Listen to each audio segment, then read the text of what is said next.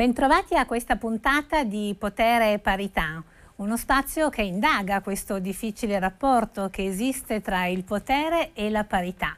Può il potere realizzare la parità? Rivolgiamo subito questa domanda alla nostra ospite oggi, la professoressa Elsa Fornero, che ringraziamo per aver accettato il nostro invito. Buongiorno e benvenuta. Buongiorno, grazie a voi. Il tema è molto importante e mi fa piacere essere qui. Ecco, lei è ovviamente conosciuta in, in tutta Italia e anche in, per il mondo, è una professoressa, mi, mi, fa comunque piacere presentarla. È un'economista accademica, eh, professoressa ordinaria di economia politica presso l'Università di Torino, ha ricoperto anche diversi incarichi istituzionali a livello nazionale e appunto internazionali ed è stata la seconda donna dopo Tina Anselmi a ricoprire il Ministero del Lavoro e delle Politiche Sociali nel governo Monti, nel eh, famoso governo dei tecnici. Ora con questa costituzione del nuovo governo eh, Draghi si è anche molto parlato del rapporto tra il tecnico e la politica. Lei che cosa pensa? Esiste questa distinzione? Dunque, intanto lei eh, ha cominciato dicendo se eh, si può eh, condividere di più il potere. Sì. E io eh, vorrei proprio dire che in realtà chi ha il potere e lo intende come tale, sì. di solito non lo vuole condividere. Qualche mm. volta anche con buone motivazioni, perché si pensa che condivisione voglia dire rispetto a certi obiettivi, per esempio perdita di tempo, magari dover concedere qualcosa di troppo e così via. Qualche volta per il mero desiderio di gestire il mm. potere eh, in maniera molto più diretta e meno controllata. Immaginiamo sì. eh, certi paesi. E in ogni caso è un fatto che il potere, per quanto le cose siano migliorate, il potere oggi è ancora nella maggior parte dei paesi in mano maschile mm. e gli uomini spontaneamente non sono del tutto eh, disponibili a cedere il potere.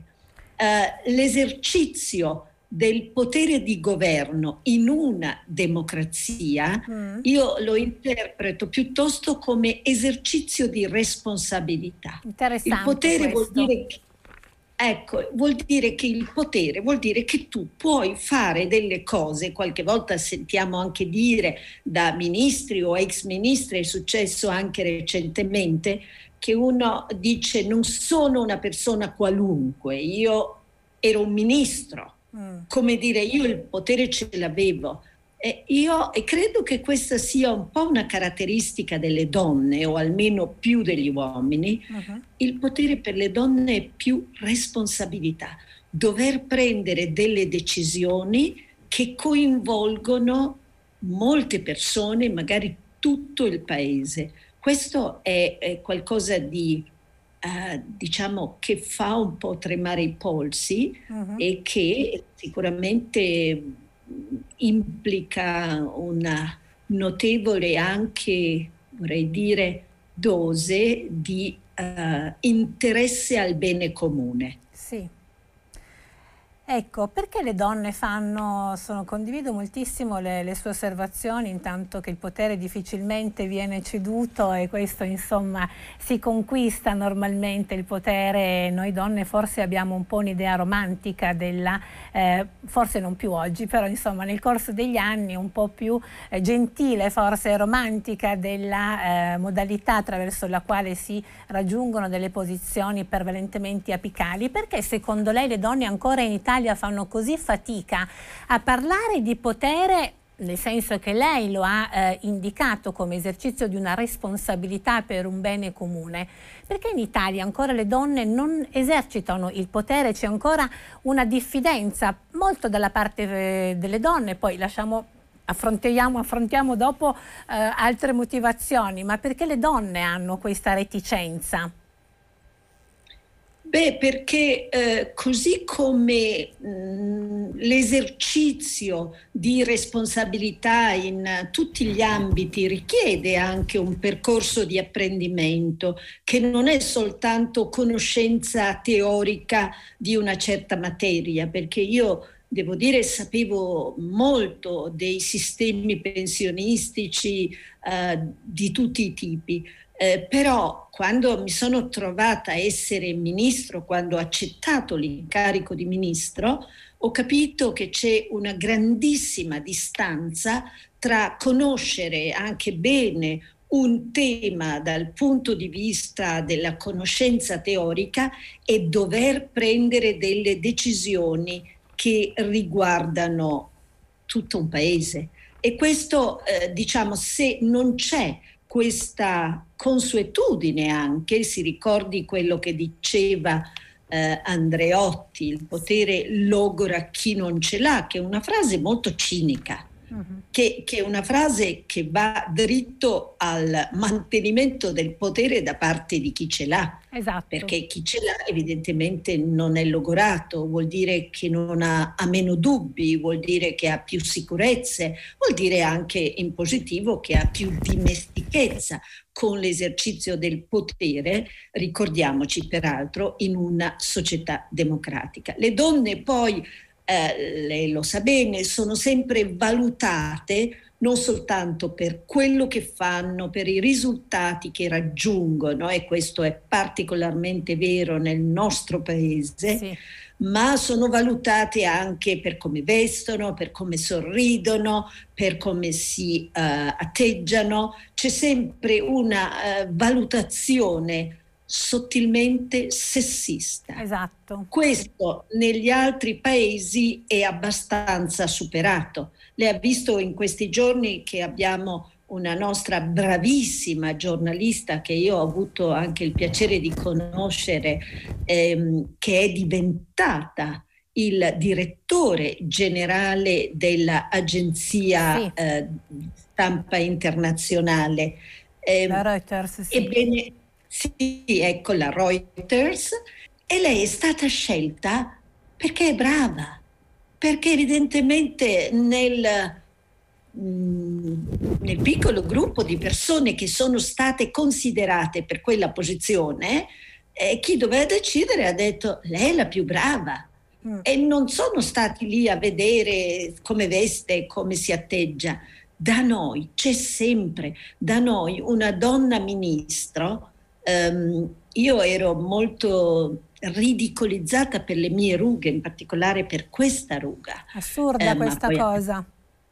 È assurda e eh molto beh, violenta è, anche, no? Perché poi oltretutto... È violenta. Sì. E guardi, se tu non sei abituata anche a essere sempre giudicata e valutata anche per altre cose. Io mi ricordo delle vignette, per carità si dice che va bene, l'umorismo è umorismo e quindi la satira bisogna accettarla, però ci sono cose che feriscono, sì. che sono delle umiliazioni gravi e che non hanno la stessa rilevanza per gli uomini. Soprattutto gli uomini, nessuno direbbe che brutta che è questa qui, eh, questo qui, perché, perché, non importa che sia bello o brutto, esatto. è lì per fare il suo lavoro. E in più si pensa sempre che un uomo che è stato scelto per, una, per svolgere un certo ruolo sia in grado di farlo, mentre per una donna, e ripeto in modo particolare in Italia, sì. l'idea è sempre, diciamo, con chi... Eh? Esatto. magari si è dimostrata oppure, oppure se, la, se, il marito ricopre un, un incarico sempre, eh, viene sempre quelli. collegata ad un uomo o una donna ecco ma come se ne esce da questa situazione lei che ha una grande esperienza e anche una grande competenza e anche una sensibilità verso questo tema anche perché l'ha vissuto in maniera lei ha pagato anche dei prezzi mediatici fortissimi rispetto a delle scelte del governo al quale lei faceva parte che sono ricadute ovviamente su diciamo, eh, su, sulla donna perché era facile in un sistema del genere, no? dico ovviamente nel senso negativo, non ovviamente nel senso che, certo. eh, che è certo. giusto così. E, e abbiamo diciamo, noi sofferto insieme a lei in maniera forse anche troppo silenziosa, anche rispetto alla solidarietà che lei avrebbe dovuto avere dalle donne italiane per quello che stava subendo. Perché sono state in silenzio rispetto alle aggressioni che lei, che lei ha avuto? Ci ricordiamo, mi ricordo in particolare con, con tanta eh, diciamo, sofferenza quel, quel, quella sua reazione eh, emotiva vera, reale, che non era di una, di, di una debolezza, ma di una donna che sa il fatto suo come lei. Beh, intanto perché la materia che era affidata a me, e cioè il, le pensioni e anche il tema del lavoro, sì. è una materia, diciamo, molto delicata eh, toccare l'età di pensionamento è sempre stato considerato qualcosa che eh, in politica brucia, cioè si fa, ma lo si fa, fa facendolo entrare in vigore dopo dieci anni o magari vent'anni, come era stato fatto in passato, sì. in modo che comunque chi prende delle decisioni di questo tipo non ne debba pagare il costo elettorale. E dunque ci sono alcuni elementi. Uno, che in politica vendere slogan è molto più facile che non rappresentare la complessità e anche la verità delle situazioni. Sì. E quindi un politico che pensa alle prossime elezioni, e come lei sa bene, noi ne abbiamo sempre qualcuna a un orizzonte vicino, sì. non lontano, e queste cose non le prende o addirittura qualche volta le prende se è, eh, come dire, obbligato, ma le nasconde nelle pieghe di provvedimenti che con quello che eh, per esempio tocca le pensioni hanno poco a che fare. Sì. Questo è successo, potrei farle degli esempi mm. anche parecchie volte. Allora, quello che mh, è così, è, a me è mancato quella solidarietà. Mm. Eh, ho sempre pensato che, va bene, non avevo un partito, non avevo, non avevo un gruppo di potere, eh, mm. essere in università vuol dire per definizione essere indipendenti. E io ho sempre saputo che l'indipendenza ha un costo e in diverse. Mm, io mi considero una persona fortunata anche per ciò che la vita mi ha, per ciò che la vita mi ha dato e anche per ciò che mi ha chiesto. Mm. Um, però ci sono state delle situazioni nelle quali, diciamo, io ho avuto amarezza sì. perché sentivo che c'era un trattamento ingiusto. Esatto. Eh, però non è che eh, insomma poi fare la rivoluzione richiede eh, comunque eh, diciamo non è proprio io ho preferito fare quello che era più nella mia natura cioè trasmettere dei messaggi educativi ai miei giovani mm. e cercare di conquistare non il loro consenso mm. ma eh, la loro apertura alla comprensione alla anche consapevolezza della, delle difficoltà che ci sono nel prendere decisioni collettive. L'economia è un terreno difficile, ostico, per natura, perché è pieno di eh, interrelazioni, quindi se tocca da una parte, ci sono dei feedback da una parte, da una parte diversa, magari anche molto lontana, ed è difficile e se uno segmenta invece i problemi e li capisci e li guardi soltanto a piccoli pezzi e bocconi, tutto sembra facile mm. e quindi questo richiede una preparazione. Un ministro tecnico che ha pochissima eh, capa- possibilità di dialogo sì. per, con gli elettori fa molta più fatica. A me è mancata, difficol- questo dialogo con gli elettori è mancato.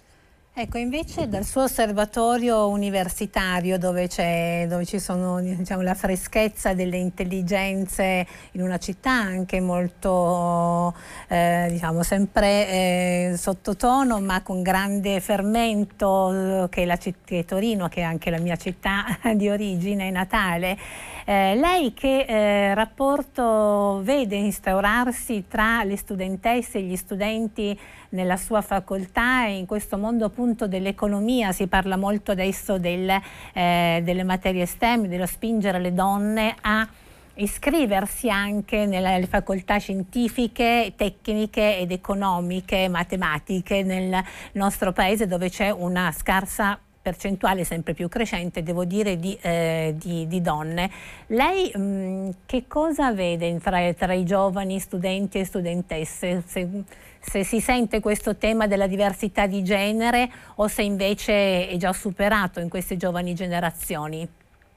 Nelle giovani generazioni, in particolare nelle generazioni che studiano, perché a vent'anni purtroppo noi abbiamo, lei lo sa bene, molti ragazzi che diciamo nell'età tra i 16 e i 24 o anche oltre che né studiano né lavorano. Questa è una vera tragedia nazionale della quale bisognerà, che bisognerà veramente prendere di petto.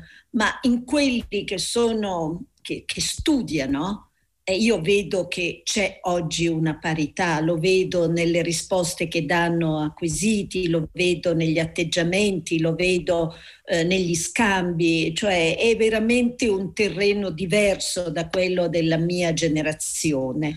Eh, e questo è molto positivo. Direi che a questo si accompagna un sentirsi molto più europei, e molto meno legati alla realtà del paese, anzi una cosa che magari può essere anche negativa, ma i ragazzi con cui io parlo e con cui scambio eh, anche opinioni eh, sono tutti interessati comunque ad avere eh, esperienze di lavoro in Europa o anche al di fuori dell'Europa. Quindi questa apertura è anche un'altra delle caratteristiche di una cultura di parità eh, molto più diffusa e riguarda le ragazze e i ragazzi.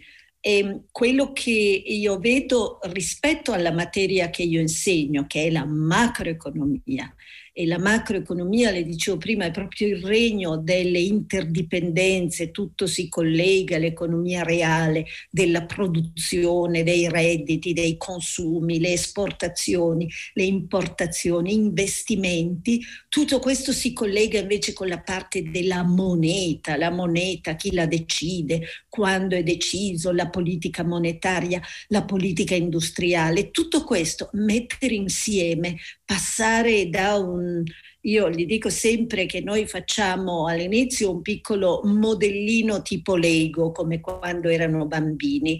Poi da questo piccolo Lego, che è già un'architettura di casa, passiamo invece a cose molto più complesse che tengono conto anche di un paesaggio, di una interazione.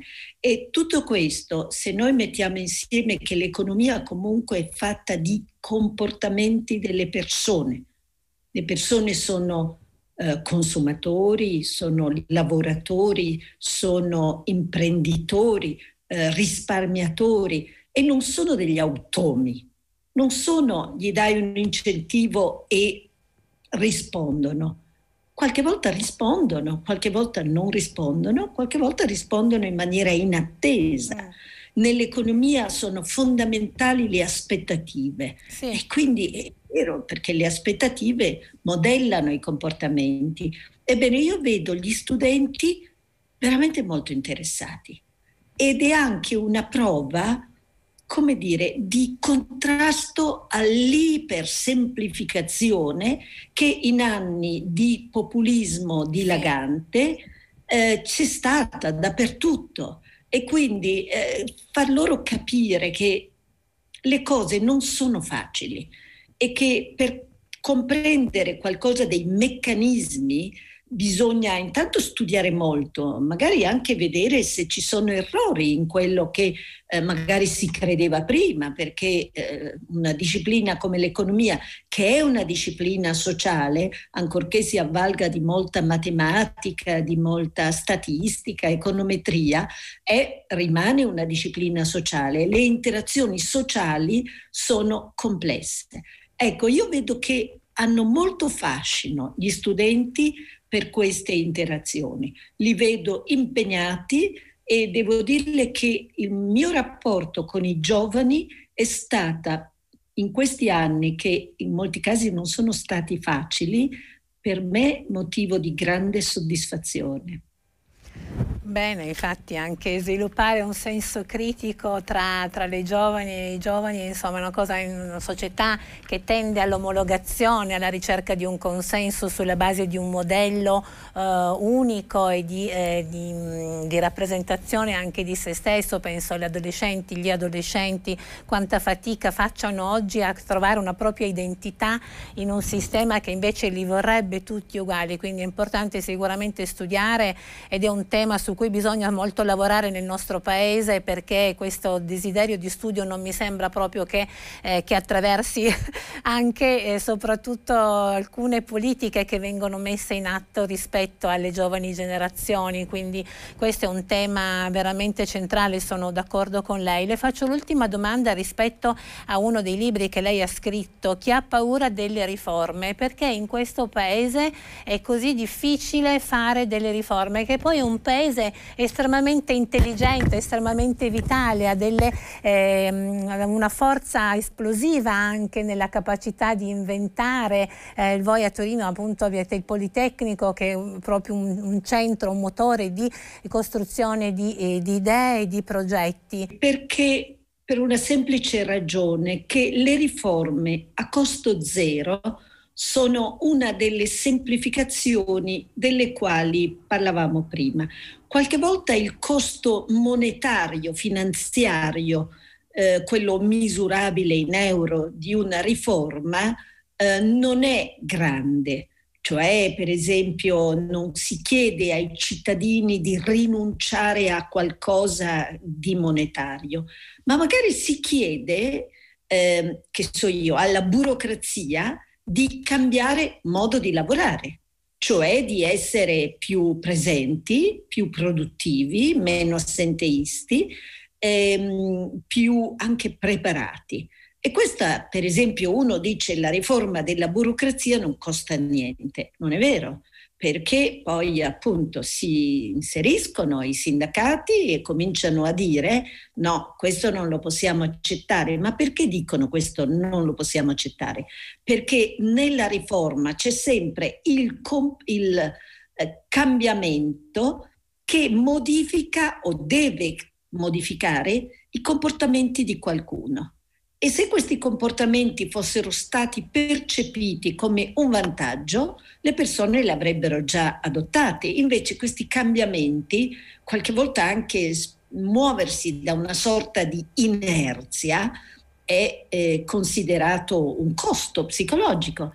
Quindi le riforme hanno sempre, guardi, io ho definito nel mio libro le riforme un investimento sociale. Sì in genere le persone sanno che cosa vuol dire investire. Investire vuol dire che rinunci a consumare qualcosa oggi per avere domani qualcosa di più. Lo fa una famiglia quando anziché consumare, per esempio, decide di eh, acquistare dei titoli mh, mm, che possono essere di credito o azionari. Lo fa un'impresa, un imprenditore magari piccolo quando decide di comprarsi una macchina nuova per produrre meglio. E lo fa perché a fronte dei costi odierni vede un vantaggio futuro. Ecco, le riforme sono così, ma sono investimenti sociali. Le riforme implicano che ci siano sempre dei costi oggi, qualche volta sono elevati, qualche volta costi o, ben, o sacrifici, eh, qualche volta sono invece più, anche più difficili da individuare, più distribuiti, a fronte di benefici domani. Allora, siccome i politici non amano dire che nel, nell'immediato comunque ci sono dei sacrifici piccoli o grandi da fare, sempre in concomitanza con una riforma, e allora c'è questa eh, idea che viene trasmessa di una riforma fatta per dare qualcosa di più a tutti, che non è possibile. Parliamo di riforma della giustizia, per esempio. La riforma della giustizia chiede ai giudici di eh, magari ridurre i tempi dei, um, dei processi e questo eh, allora vuol dire che i tempi dei processi magari richiedono che i giudici lavorino di più, che gli avvocati lavorino diversamente, che nelle cancellerie si abbia una maggiore produttività, perché anche quello è richiesto. Certo. E questo vuol dire che ci sono dei cambiamenti che magari a qualcuno non sono graditi. Poi vuol dire anche investire e quindi magari invece di dare un aumento salariale ai dipendenti di oggi si comprano delle macchine macchine che servono a eh, rendere più eh, digitali i processi produttivi anche nel settore della giustizia. Sembra strano parlare di processi produttivi, ma anche lì eh, la produzione lasciatemelo dire tra virgolette, di giustizia non è certo meno importante della produzione che so io di automobili. Ecco. Quindi è una produzione molto diversa, ma noi siamo certamente una società migliore se siamo una società dove la giustizia funziona meglio eh, e così via, mentre per esempio con le automobili sappiamo che le automobili possono inquinare, questo non vuol dire che non dobbiamo avere l'automobile, eh, che le automobili debbano anche loro cambiare. Quindi c'è questo aspetto, però mi lascia ancora dire un'ultima cosa, che, perché questo è un punto su cui io veramente ho anche, a cui ho dedicato molto tempo e molta riflessione proprio dopo la mia esperienza. E ci sono due elementi. Io mi sono accorta che quando si parla con le persone, le persone capiscono. E quindi il fatto che i politici invece tendano a vendere illusioni molto spesso è una loro devianza non è necessariamente ciò che i cittadini vogliono, ma è una devianza appunto che è miope perché tutto sommato peggiora la democrazia, il funzionamento della democrazia. Ma l'altro aspetto è, e l'abbiamo anche dimostrato con una ricerca, l'altro aspetto è che là dove, parlando di riforme economiche, le persone hanno una conoscenza finan- economico-finanziaria di base, cioè capiscono un po' quelle complessità a cui facevo riferimento prima, sì. l'opposizione alle riforme è molto meno. Questo l'abbiamo verificato prendendo 23-24 paesi eh, su 20 anni abbiamo verificato se quello che era stato detto una volta da Jean-Claude Juncker, che era il predecessore di Ursula von der Leyen alla Commissione, alla Presidenza della Commissione europea, disse una volta noi sappiamo ciò che deve essere fatto, quello che non sappiamo è come farci rieleggere una volta fatto. E se lei ci pensa bene, e qui ci vuole proprio una donna per pensare questo, eh sì. questa affermazione è molto cinica, mm. perché è come dire noi che siamo quelli intelligenti, colti, sappiamo, ma gli altri poveretti che non capiscono poi ci puniscono. Ma la risposta è semplice, se è così spieghiamoglielo e se glielo spieghiamo in maniera non fraudolenta, non ingannatrice, ma trasparente e eh, veritiera, capiscono perché dobbiamo capire il, i noi dell'elite, del, de, di quelli che gestiscono il potere, come dicevamo all'inizio, e invece lasciare che gli altri non capiscono. Spieghiamolo se lo spieghiamo con trasparenza comprendono. Ed è vero, come le ho detto, che là dove la conoscenza è maggiore, la resistenza alle riforme è minore. E guardi, questo è molto importante perché ci dà anche una via di uscita. Esatto. La via di uscita non è il populismo della ipersemplificazione, ma la via di uscita è la conoscenza e anche la trasparenza e anche la l'assunzione di responsabilità, come abbiamo detto all'inizio. Esatto, e anche noi nel nostro piccolo spazio cerchiamo di non ridurre le conversazioni in quei minuti dove uno deve dire tutto, come spesso si fa anche in televisione.